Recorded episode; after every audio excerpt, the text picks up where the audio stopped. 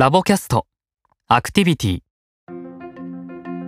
手書きとパソコンのどちらが記憶に残りやすいかを検証した実験。人間が情報を読んだり書いたりする際に紙とペンを使う方が良いのかコンピュータを使う方が良いのかについては様々な実験が行われてきました。実験の目的。2009年手書きでメモを取った場合とコンピュータでタイピングした場合とでどちらの方が正確に記憶できるかについての実験が行われた。実験対象者。対象は18歳から24歳の学生61名でどの学生もパソコンなどの IT 機器は使い慣れている。実験方法。学生は2グループに分けられ片方のグループは手書き。もう片方のグループはパソコンを使って次の作業を行う。1書き写し。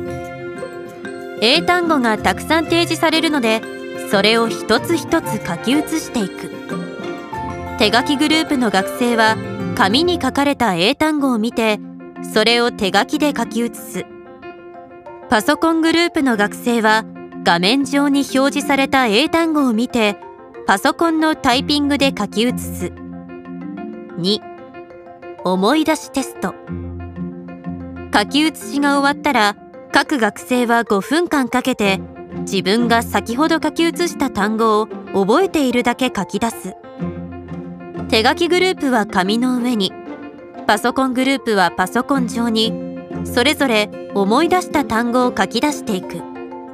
3認識テスト。先ほど書き写した単語とそれとは関係のない新たな単語がランダムに次々と提示され学生はそれぞれの単語について先ほど書き写したものであるか否かを答えていく。単語は手書きグループには紙でパソコングループには画面上で提示される。結果と考察。3の認識テストでは手書きグループの方が明らかに正解が多く誤答が少ないという結果となりました。つまり手書きで書き写した方が記憶が正確だったと言えます。